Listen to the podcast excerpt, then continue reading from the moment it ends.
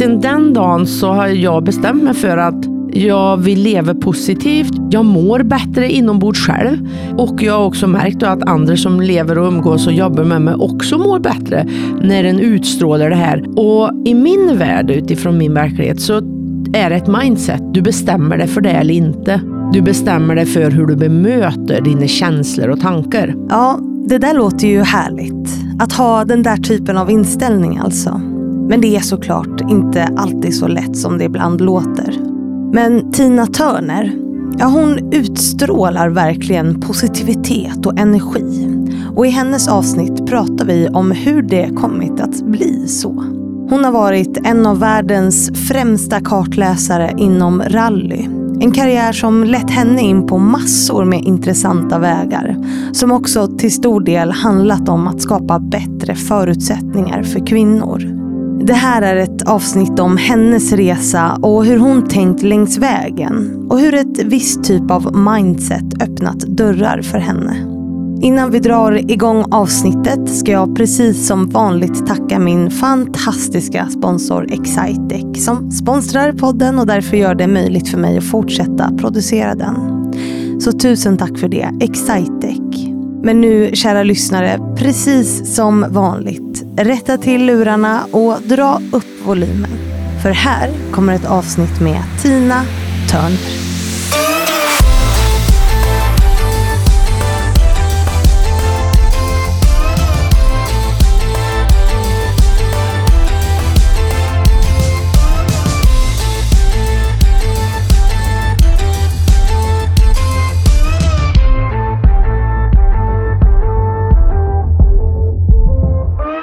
Välkommen Tina Törnek. Och så har vi med oss eh, Olivia vid sidan här som är praktikant, eller praoelev hos mig den här veckan. Jättebra att du tar anammer det, för vi måste ju få ut ungdomar som Olivia ja. mycket mer i tidigt skede och alla behöver ta det ansvaret. Mm, och jag eh, undrar nu om hon vill ha mitt jobb när hon har varit här hos mig några dagar. Det är bara några dagar.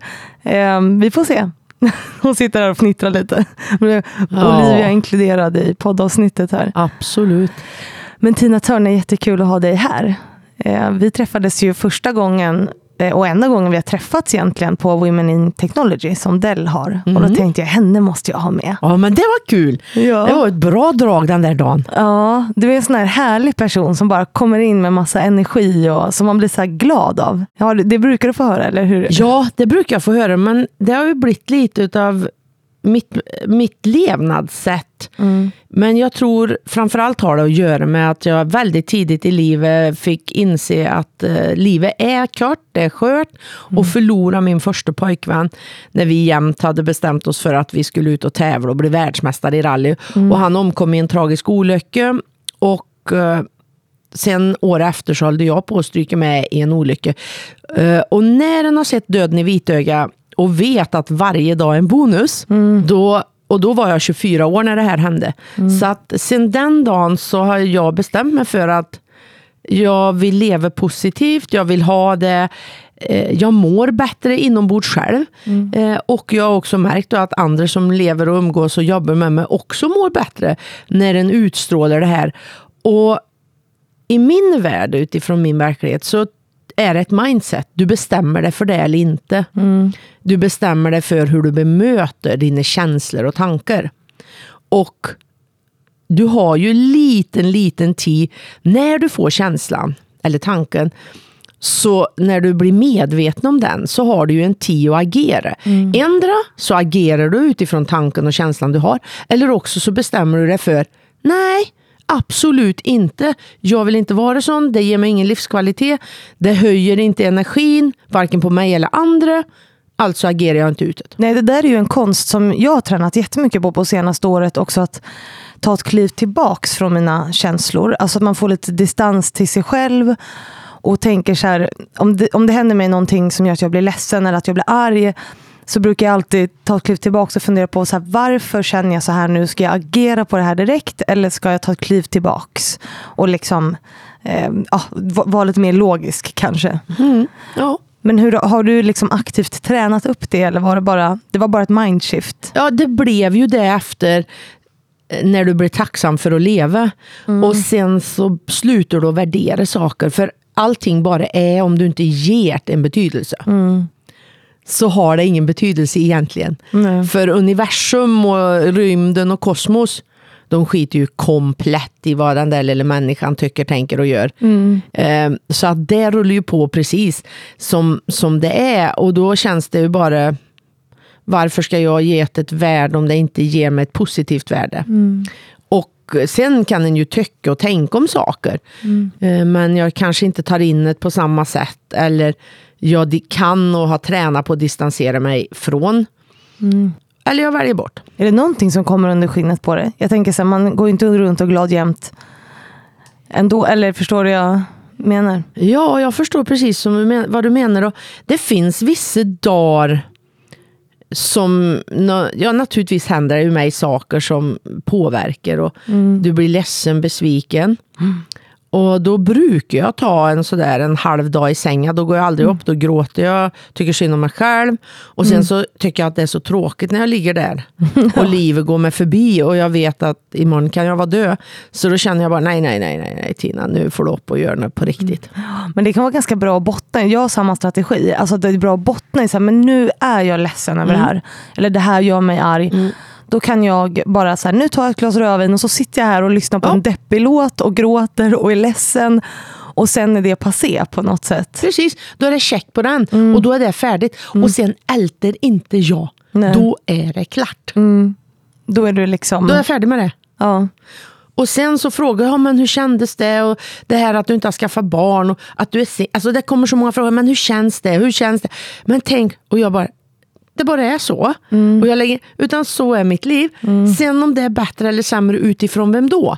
Eh, nej, jag, så att jag går heller inte in i det som inte är. Nej. Ja, du har fått möta det mycket, att du inte har barn. och så, För du har separerat. eh, Hur länge sedan var det Ja, nu? det var så länge sedan nu så kommer jag klar- snart inte ihåg. Men det var 2007. Ja. Så att det är många år sedan nu. Men just det här att jag efter det då bara har haft, om vi säger eh, flyktiga relationer eller lite längre relationer. Men inte fördjupa mig på det sättet att jag har gift mig, blivit bonusmamma eller eh, då några år efter att jag skulle skaffa barn. Nej, Men är du nöjd med det livet? absolut. Ja. Och där, nu kommer vi tillbaka till det.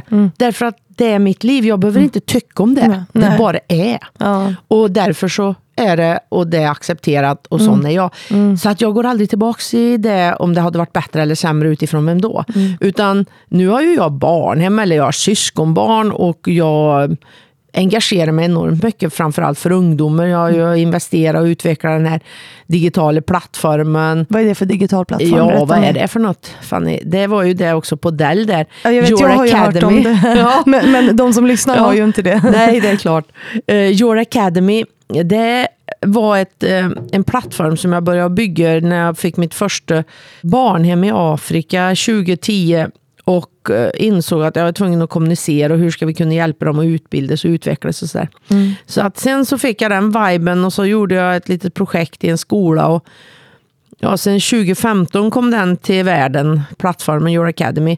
Sen har väl den varit alldeles för innovativ och för tidig och jobbat mycket med GDPR väldigt tidigt och innan det kom inom EU. Ja, så det har varit mycket, jag har nog varit för tidig, jag har varit för konkret, för våghalsig eh, när det gäller att skapa en IT-produkt. Så att eh, nu tar jag också ett steg tillbaka, tittar på det och har eh, nya planer för den på ett annorlunda sätt. Ja. Vad gör man i den, Your Academy?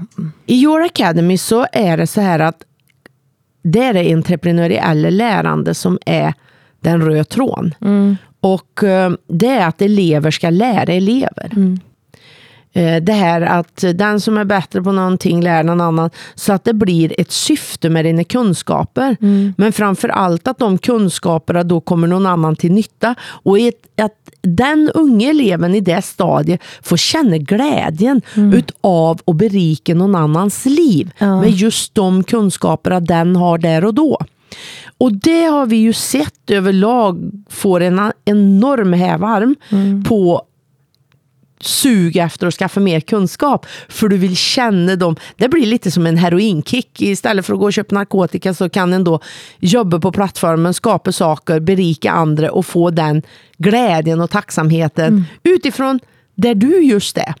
Eh, så, och det har ju varit ett tänk som kanske då pedagogiskt sett inte har varit så accepterat. Det här tillvägagångssättet, ja det finns forskning på att, jag tror han heter Williams eller vem det är som, som förespråkar det här.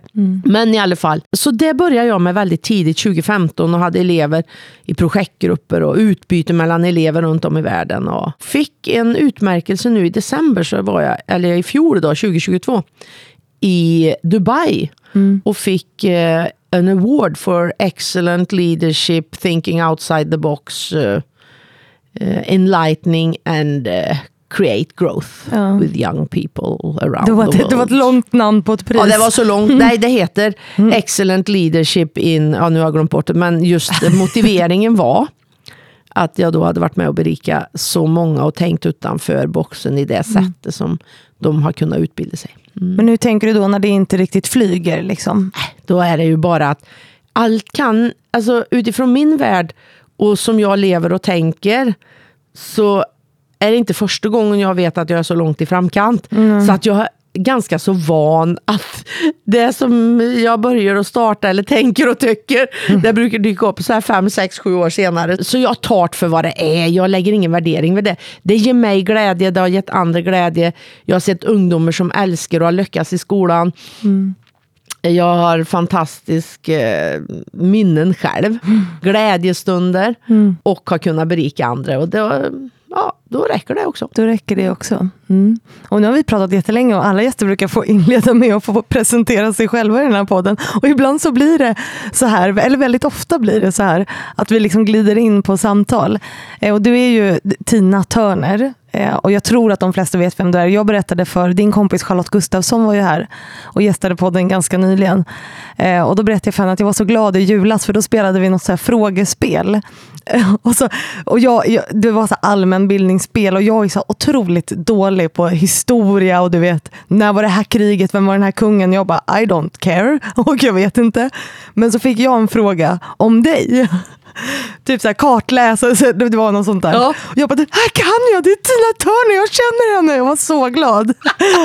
Ja, du ser bara det beriker. Så du är ju till och med med i sådana här frågespel. Det tycker jag är coolt. Ja, och det var en väninna som skrev att det faktiskt hade varit på Jeopardy också, en fråga om mig häromdagen. Ja. Så jag fick bara, nu, nu, jag är så glad. Hon sa också, jag kan! Ja. För det är om dig på Jeopardy. Och jag blev helt överlycklig, jag bara jublade. Så här, jag fick ett poäng för att Tina Turner var en fråga liksom i det här spelet. Det tyckte jag var jättecoolt. Ja, det är faktiskt roligt. Det känns, ju, det känns väldigt bra. Ja. Det gör det ju att, att du har fått komma med och att du blir uppmärksammad. Så att ja, jag är född och uppvuxen på Värmlandsnäs, halvön som sticker upp i Värna, ut, ut i Vänern, i norra delen. Och eh, jag växte upp på en bondgård och jag tror att det här sunda förnuftet, rätt och fel, men också närheten till livet, döden, växtligheten, respekten för naturen, för jorden. Jag kallar ju alltid det Moder Jord liksom. Eh, och... Eh, så att jag fick nog med mig när jag började på flyga ut i världen och det gjorde jag tidigt. Redan som 16-åring så gick jag på high school i USA och jag gick sen på flygskola där också. Så att jag gick på en flygskola fyra dagar i vecka för att bli pilot. Ja. Nu blev det ju inte så. Vi pratar ju om jämställdhet här och jag gör ju mycket för det. Men just att jag inte blev pilot, det berodde på att svenska försvaret, då när jag kom hem från USA och sökte till försvaret och ville bli stridspilot, inte tog in kvinnor som stridspiloter 1985-86 där. Ja, Det är kul, jag har en story för, nu ska jag avbryta dig mitt i, i din utläggning här om vem du är, men jag var och föreläste i Halmstad i måndags. Och så var det en man som kom fram efteråt och berättade en story om, han hade suttit på flyget eh, bredvid, bredvid en man som var jättenervös för att vara en kvinnlig pilot. Har de samma utbildning som de manliga? Är det här verkligen säkert? Man bara, ja. Jo. Så, hon är nog kanske till och med bättre. Ja. Förlåt, fortsätt.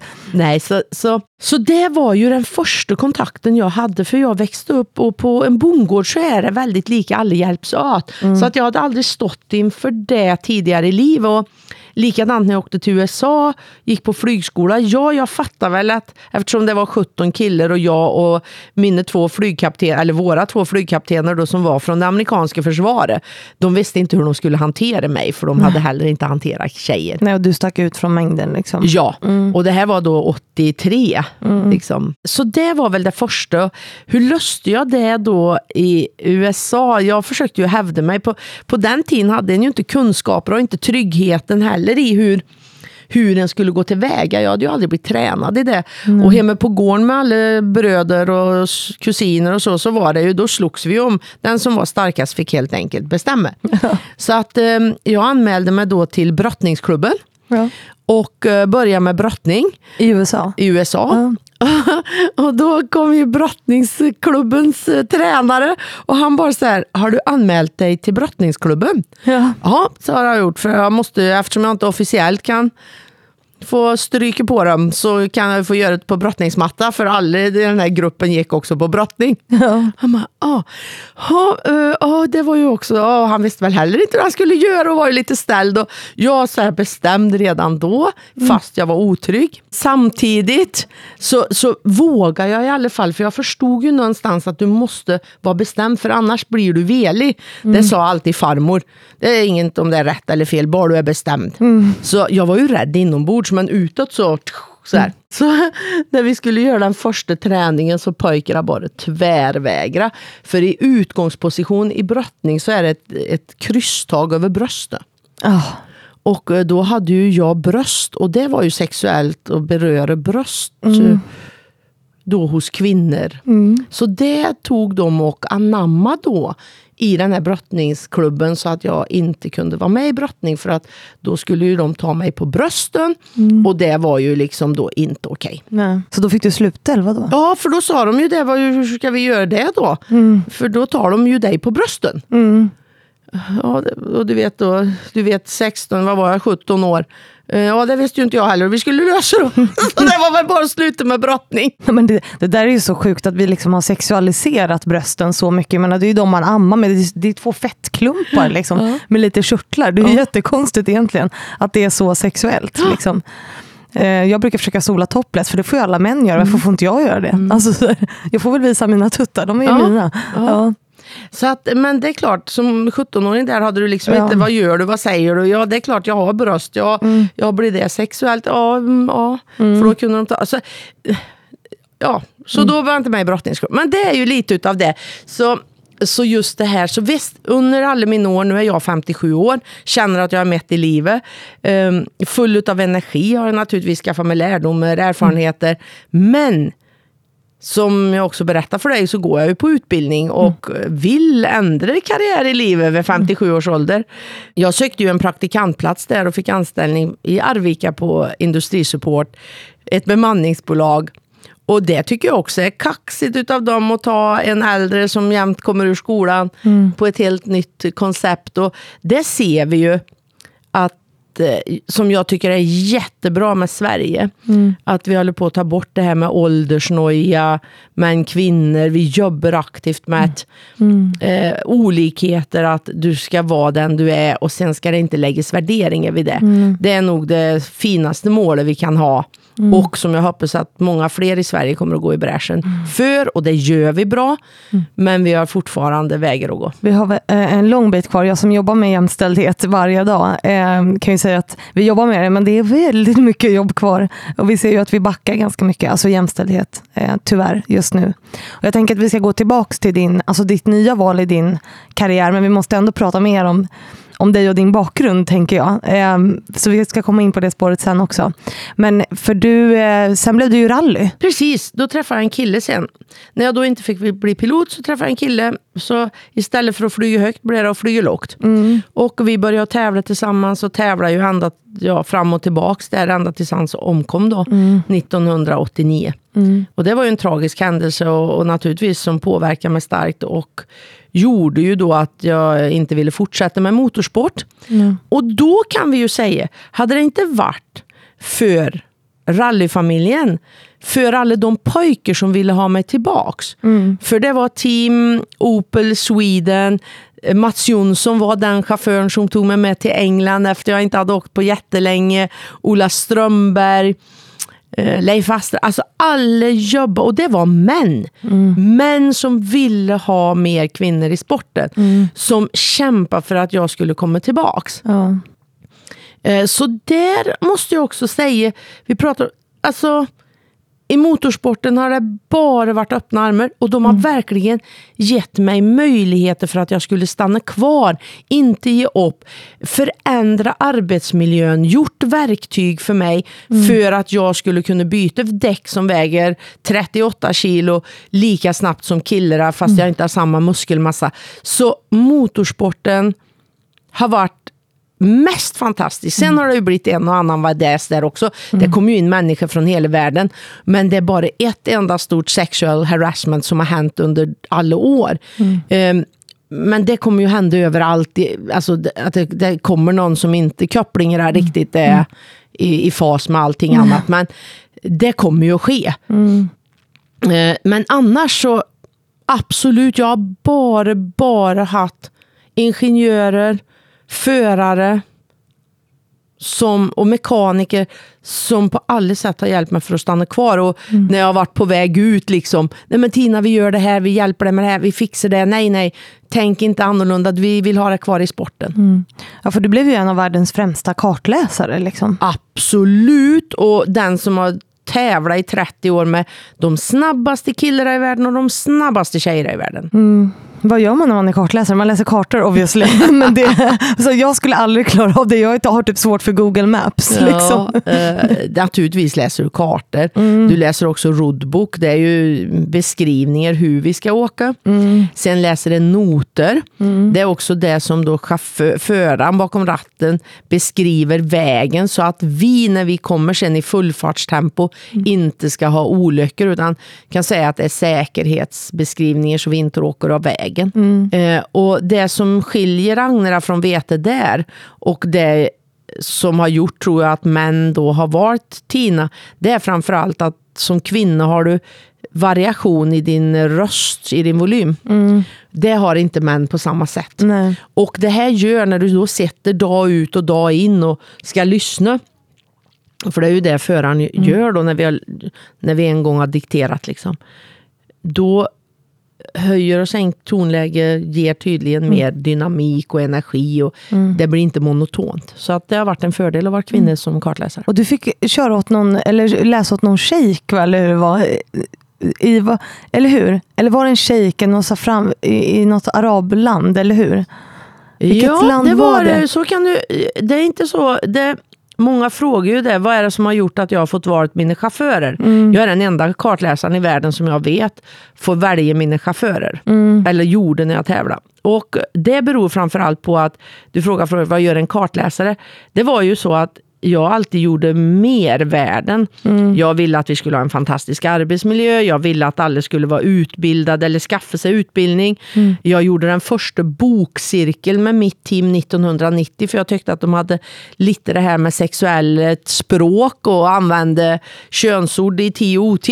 Mm. Så då köpte jag en bok som hette The Optimal Sex Guide for Men. Och sen så fick alla ha högläsning på kvällarna när vi käkade.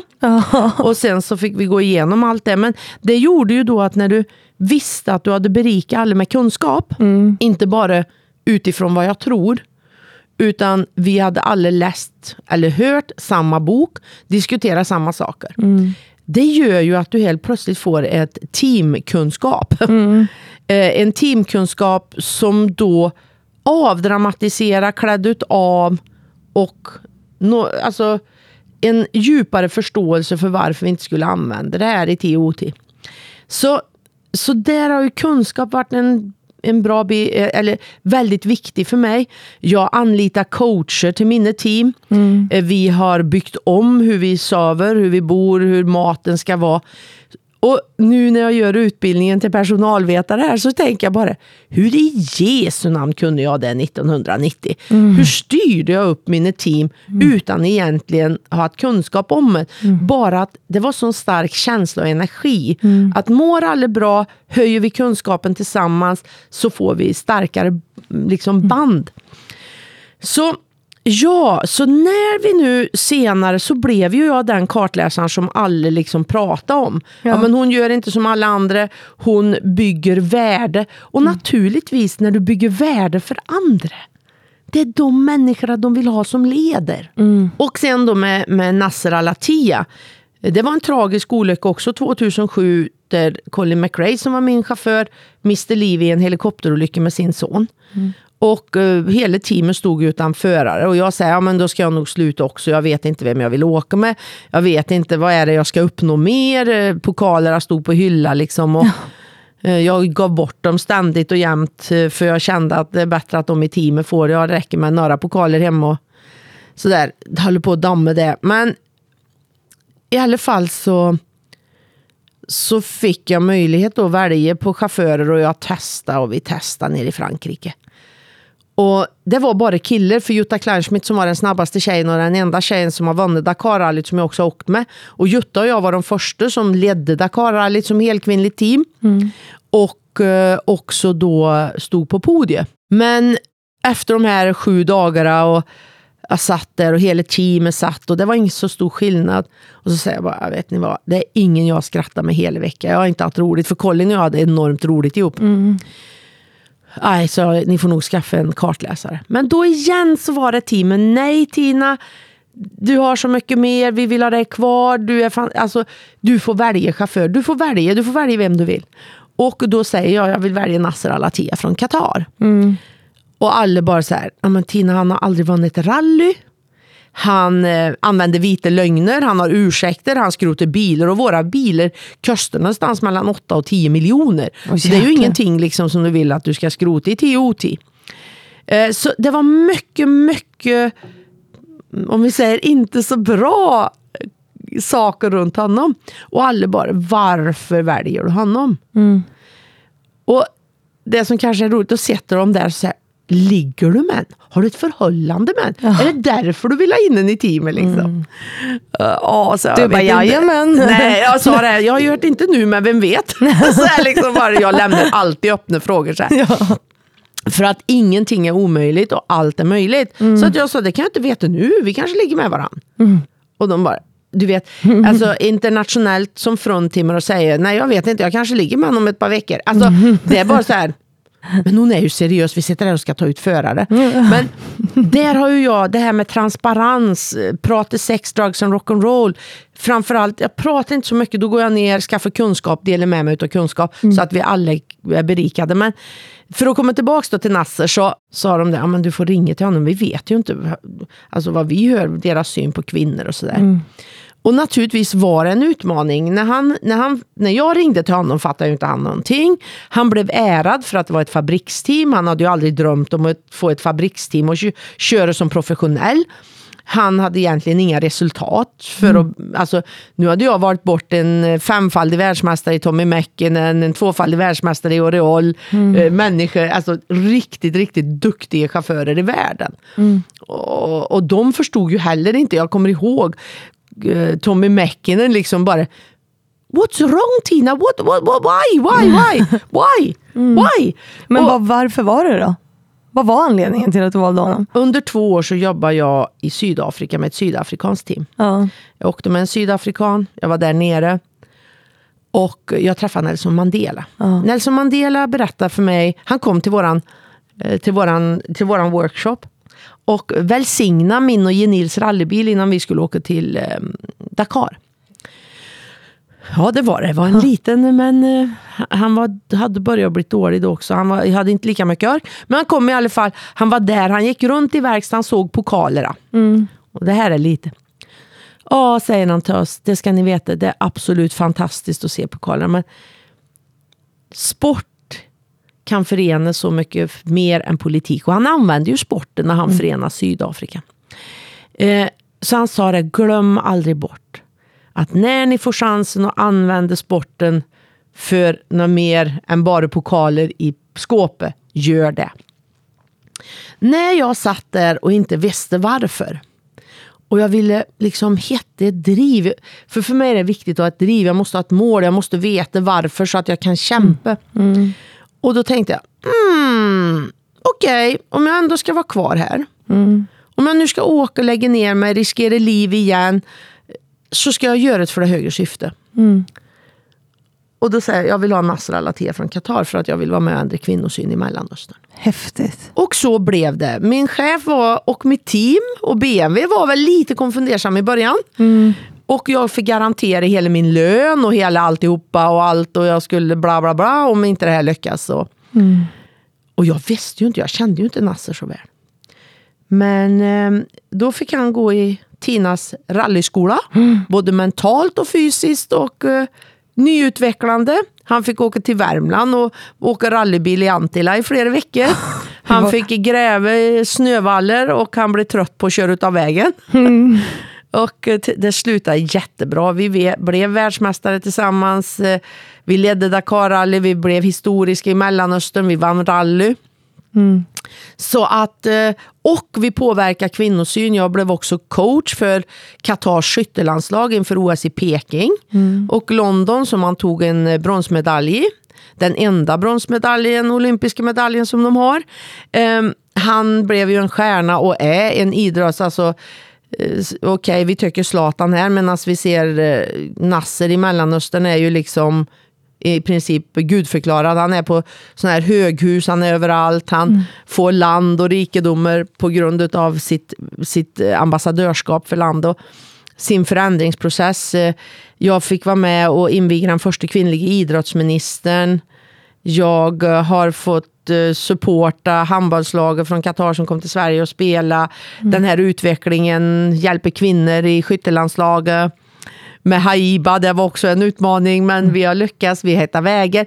Eh, och nu då fick det här pris också för Outstanding Leadership då borta i Mellanöstern. Så att, absolut, och sen fick vara med och se när när Salaman bestämde sig för att ändra sig att kvinnor fick börja på att köra i Saudiarabien.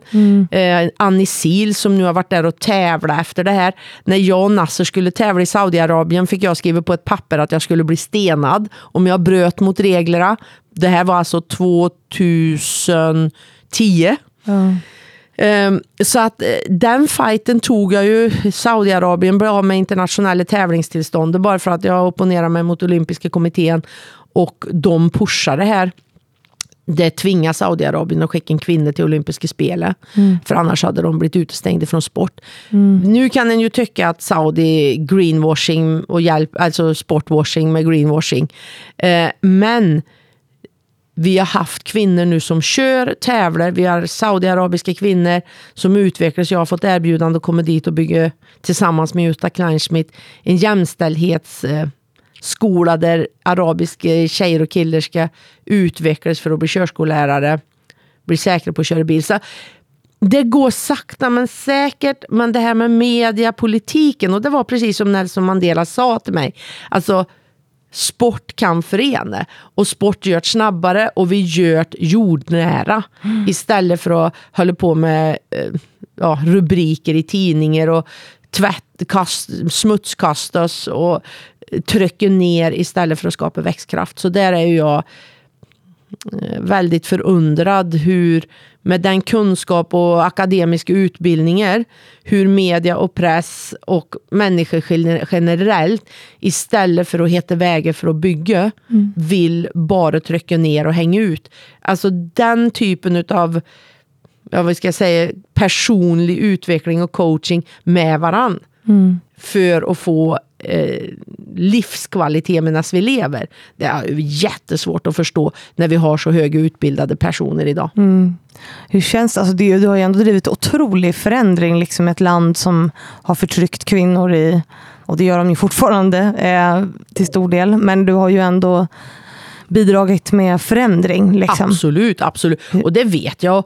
Jag har varit väldigt tydlig där och sen att det inte har kommit till medias kännedom, det har jag aldrig behövt. Det är inte det som har varit viktigt för mig. Det har varit viktigt med människorna i det landet utifrån det syfte vi har gjort det. Och jag är jättestolt över alla nu som åker, tävlar och acceptansen som är i Saudi. Ja, de har fortfarande en lång väg att gå. Ja, det har Qatar.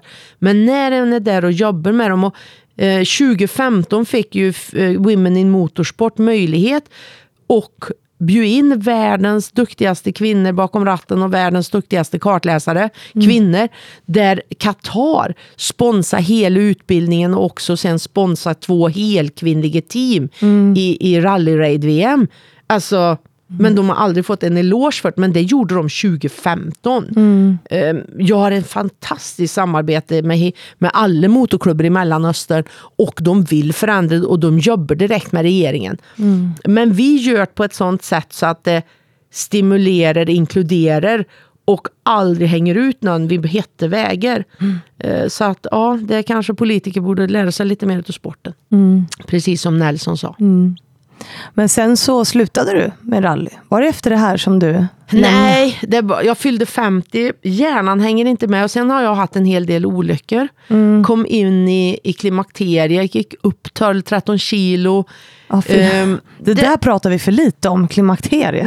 Hur jobbigt det är för kvinnor. Ja, och det blev ju då, jag hade aldrig haft, jag trodde att jag var döende, det är ju hemskt att säga, men vilken slutsats en drar, för jag fick ju sån här ångest och jag fick hjärtklappning och jag gick upp i vikt och jag passade inte in i overallen och jag kände mig jättekonstig och, och, och det blev så. Och när den kommer där och ska hålla fokus, jag menar, när jag sitter och navigerar så kör den bakom ratten med livet som insats.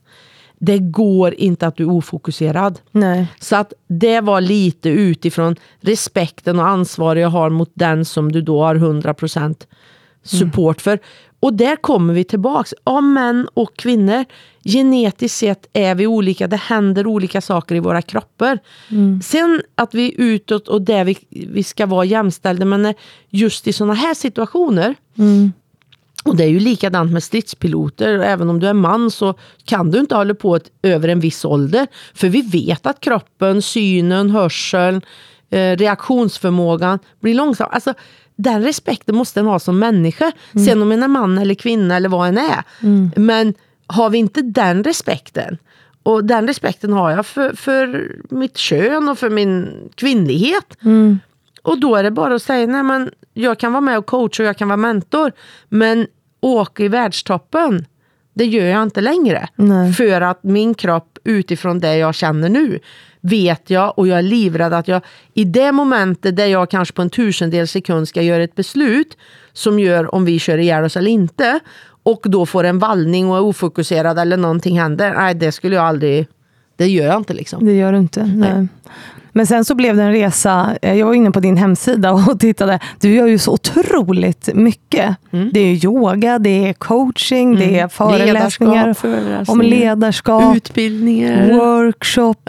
Ja. Eh, Du hade något som hette NLP, du jobbar med stress och friskvård. Ja, jag utbildar mig till stress och friskvårdsterapeut. Ja. Bara för att jobba med stress i våra situationer i, i sporten och också då kunna förmedla det till resten Mm. av teamet. Jag införde yogapass för alla chaufförer och kartläsare. Mm. Jag utbildade, därför utbildade jag mig till yogalärare.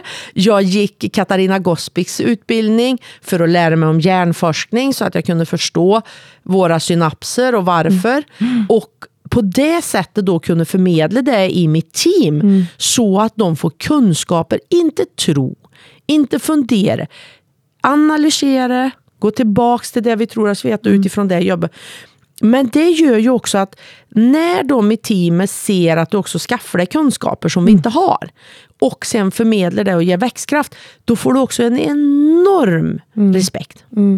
Och acceptans. Ja, och jag tänker så här, föreläsa om ledarskap och det här är också en fråga från min sponsor Excitec. Alltså, vad finns det, om man tänker så här, från kartläsare inom rally till att föreläsa om ledarskap, alltså vad är kopplingen Du däremellan? menar när en leder en förändringsprocess för att eh, rätts, eh, jämställdhet för kvinnor i Mellanöstern? Ja, precis. Hur skapar det ledarskapet? Nej, men, nej, men jag, liksom, jag tänker så här, hur, hur, eh, så vad är kopplingen mellan att vara eh, kartläsare inom rally till att bli, alltså, det, jag En ledare. Det finns någon typ av förändring. synergi däremellan. Absolut.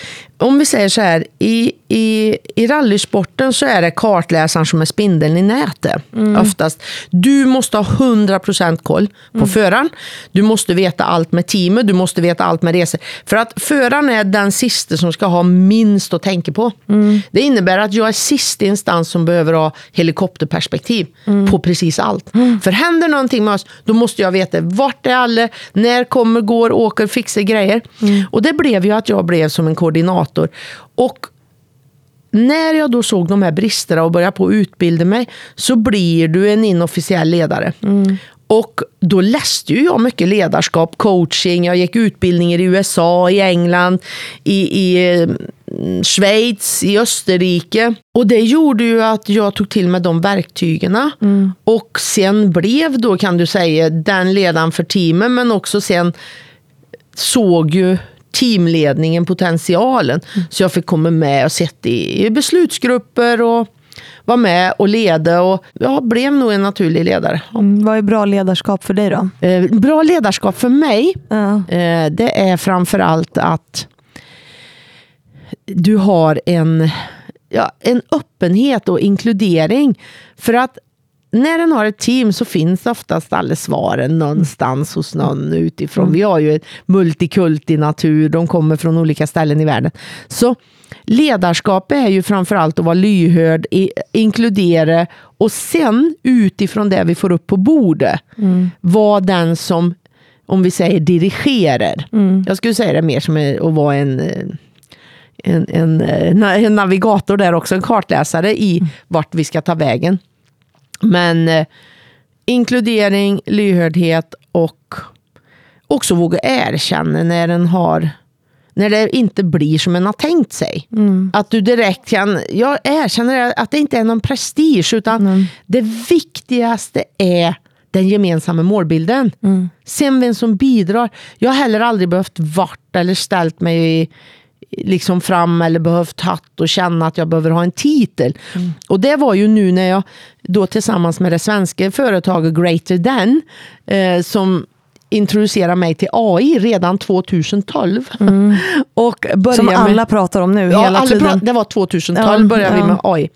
Eh, och då, 2012, när de började med det här och fick med mig där och jag sitter fortfarande i styrelsen för det företaget. Mm. Eh, de har utvecklat en AI som gör att du kan mäta ditt CO2-utsläpp när du kör bil och bli medveten om ditt risktagande bakom ratten. Eh, Med stress och press och sömn och allt det här. Och de här parametrarna sätter vi ihop i en app som vi då eh, lobbade och fick in på FIA. Som är då alla motorklubbers intresseorganisation i världen, precis som Fifa i fotboll. Och det här har jag drivit i fem år, FIA Smart Driving Challenge. Det är också likadant där när vi tittar på ledarskapet. Alla på FIA liksom, nej men det här var inte intressant, det här var ingenting, det här var ingenting. Ja. Det var 2015. Fick slita arslet av sig, håller på med det. Du vet, liksom få med sig förare, få med sig det, jobba en, en, en, vara ute och träffa motorklubbar. Och nu har vi en ny president, Mohammed bin Salem, som också är är en bekant till mig och har varit i alla år. Nu har de COP28 som kommer att vara i Förenade Arabemiraten. Det enda miljöprojektet som FIA har är FIA Smart Driving Challenge som kan klassificeras på COP28. Ja. Ja, men det drev vi igenom från Sverige här med Tina för att få igenom det 2015. Ja. Så du förstår ju liksom. Ja, you are, nu you are först. ja. Och nu ringer de om det här och nu vill mer vara med och nu funkar det. Men det är nog det här med människans tröghet och du har lärt dig någonting någon gång och sen vill du inte utveckla det eller du vill inte lära dig nytt och så går du i den verkligheten du hade med dig och så läser du bara överskrifter i tidningen och bilder istället för att våga utbilda dig inom nya områden tänka, våga inkludera ungdomar här som Olivia. Som då kommer med sitt perspektiv. Även om de inte har erfarenhet. Men de lever i den tid som kommer och vi ska stötta deras framtid. Alltså, jag tycker nog att vi som är vuxna är för dåliga på att skaffa oss nya kunskaper. Ja. Eftersom världen galopperar just nu och de gamla kunskaperna som vi fick med oss när vi växte upp, de är inte relevanta längre. Och det ser vi ju i skolsystemet eller det här med miljön. Eller, alltså, vi är för dåliga helt enkelt. Vi är för dåliga. Jag håller på att skriva en bok om det där faktiskt. Hur människor är så himla begränsade i sina världsbilder. Det är tragiskt faktiskt. Ja, och ändå har hjärnan oändlig potential. Ja, Så jag menar, det är inte en ursäkt och inte säger, för hjärnan kan ta in ett läser du repeterar och jobbar med så kan du, sen att det inte går lika snabbt som när Olivia läser, men det finns inga begränsningar. Det ser ju jag nu. Mm. Jag har ju läst den här utbildningen, jag jobbar med det och har ju tagit till mig enormt många nya kunskaper när det gäller arbetsrätt och arbetsmiljö mm. och ledarskap och eh, rekrytering och alla HR-perspektiv. Mm. Det är klart att inte jag kunde allt det från början. Nej. Men nu får jag träna, nu får jag göra, jag jobbar med delvis och fantastiskt. Och bara känslan av att vara ny och ha ny kunskap. Det är bara så här, mm. tjo! Ja, men alltså, nyfikenhet är ju nyckeln till så otroligt mycket. Alltså, det är ju ett ledord som jag använder väldigt mycket i typ allt jag gör. Därför att det är ju inte bara att man lär sig nya saker, man lär sig om sin omvärld, man lär sig också otroligt mycket av sig själv genom, Absolut. Eh, eller om sig själv genom mm. att vara nyfiken, mm. eh, tänker jag. Men ändå så slutar vi med det. Någonstans. Alltså jag tänker att barn mm. ställer flera hundra frågor om dagen för att lära sig. Men vi, när vi blev vuxna, vi bara, nej men nu kan jag allt. Ja precis, nu har jag gått i skolan och har lärt mig det. Nej, mm. och världen. Och då styr du ju, de som styr idag styr ju världen utifrån sina kopplingar i hjärnan. Ja, ja. Och den kunskapsbas de har. Ja. Eh, och för mig så skulle du egentligen, och nu ser vi ju det, eh, framåt så kommer vi att omskolas tre, fyra gånger. Mm. Om vi ska leva så här länge och vara en del av systemet. Mm.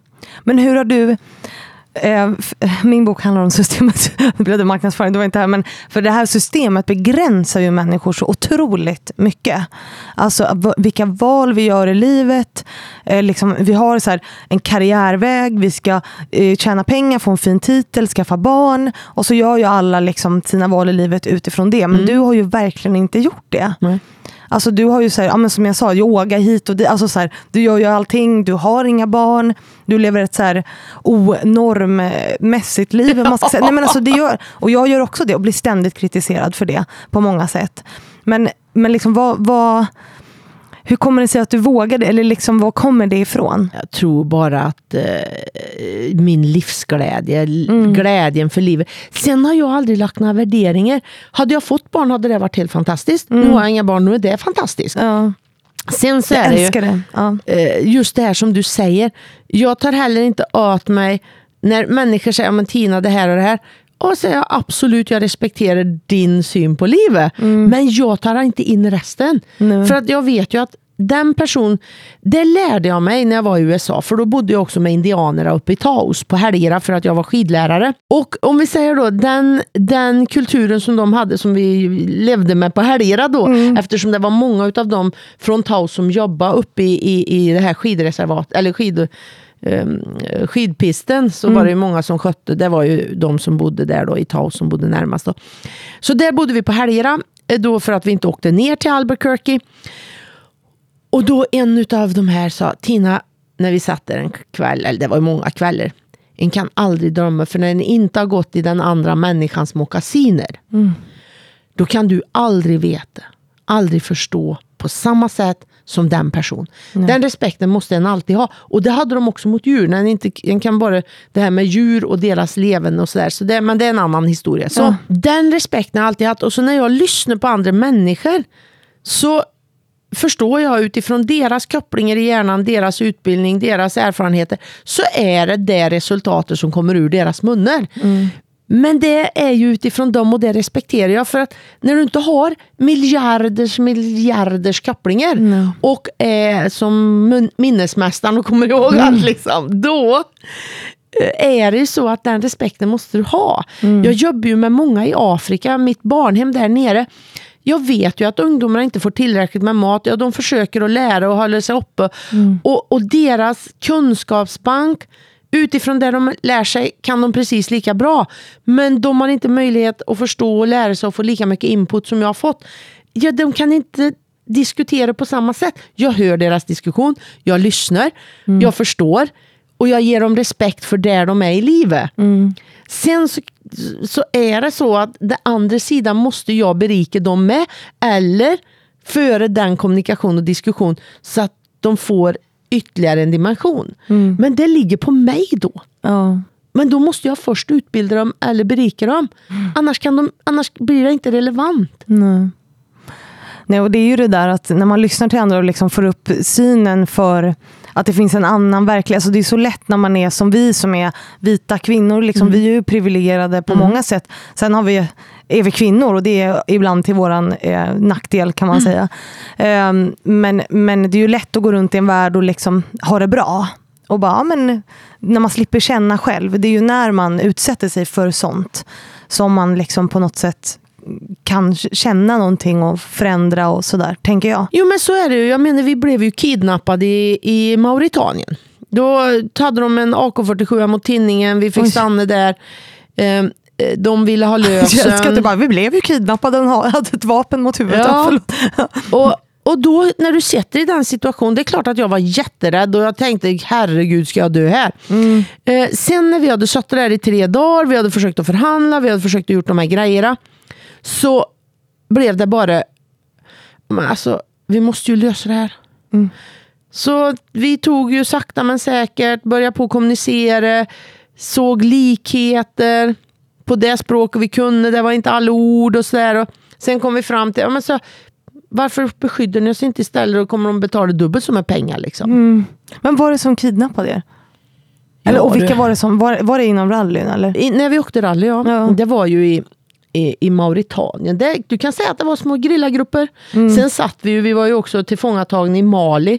I Mali var det ju början till Boko Haram kan du säga som, som då la ut miner runt, eh, runt flygplatsen. Så De fick ju köpa in Antonov som kom från Ryssland som flög ut oss med rallybilar och alltihopa. För vi kunde ju inte lämna flygplatsen. Vilka upplevelser. Alltså, ja, det ju... så det har varit lite olika. Men vad jag skulle komma fram till var ju, nej, när jag satt med dem där, nej de har inte kunskapen, precis som du säger, precis som vi lever i våran bubbla. Lever de i Mauritanien i sin bubbla? Nu kan inte jag komma dit. Jag har läst, jag är utbildad, jag har rest runt i världen, jag har levt och så kommer jag dit och ska försöka att förstå dem. Och då istället så tänkte jag, ja men jag får nog berika dem med hur de kan göra sina affärer mycket smartare. Så jag försökte få in dem på att det där med kidnapping, det är negativt, det är inte bra. Men beskyddar och ni tar oss hela vägen fram, det är bra. Istället begär pengar för att skydda så att inga ja, liksom stoppar oss. Och det där fattar väl chefen till slut där så. Han vände på sin eh, kostym och eh, istället då för kamouflagefärgad jacka utan något märke så stod det US Army på insidan. och eh, sen så löste vi det och han blev våra beskydd, eller deras grupp där och så sköt de med kulsprutor och sände några signaler. Och sen åkte vi. Alltså jag älskar att du sålde in till dina kidnappare att Ja. de skulle skydda dig. Ja. Det är, Så fick de dubbelt så med pengar. Det är jätteroligt. Det måste bara heta möjligheterna i alltihopa. Ja. Och vi fick ta kort och grejer på dem sen. Då. Jag skrattar, jag tycker det är jättehäftigt. Så här, blir du kidnappad och så säljer du in till dem att de istället ska skydda dig. Ja, Ja, ja men du vet affärsmässigt. Och Ja. affärer förstår de. Ja. Men de hade, alltså det här med heta affärsutbyte. Mm. För affärer vill de göra, de vill överleva, de vill också betala mat och husrum. Mm. De vill också få det bättre. Ja. Och nu har de inga andra möjligheter för det enda de har lärt sig och det de har växt upp med, det är den som har vapen, den bestämmer för den kan ta livet av andra. Det är deras verklighet, det är deras bubbla. Precis som indianerna sa till mig. Har du inte gått i deras mockasiner, försök i deras mockasiner. Hur skulle du agera då? Och då tänkte jag, ja men har jag ingenting annat och här kommer det bilar, de vet att vi är fullastade med pengar, de vet att människor vill behålla livet. Ja, det var deras sätt att få en extra inkomst. ja, häftigt. Ja, nu måste- säger jag inte att det är förnuftigt, men alltså, är inte- utifrån deras koncept var det möjligheten. Ja, och, och träna på att se saker ur andra människors perspektiv. Alltså det är så viktigt. Om vi vill nå förändring, eh, om vi vill nå våra mål. Mm. Häftigt. Och vi måste börja avrunda. Ja, säger du. Känner du att vi har missat något? Hur många timmar ville du hålla på? Ja, precis. Nej, vi skulle hålla på ungefär 50 minuter och nu har vi hållit på ungefär 54. Mm, bra, men Ja. då tycker jag vi ska avrunda. Ja, jag tycker jag är jättenöjd. Eh, Bra, tack för en trevlig intervju. Och nu har du ju låtit mig prata jättemycket. Ja, det är därför du är här. Men då säger vi tack Tina för att du kom hit. Tack så mycket Fanny för att jag fick komma. Och tusen tack till alla er som lyssnat på veckans avsnitt. Jag hoppas ni får en bra vecka och så hörs vi ju på onsdag igen, precis som vanligt.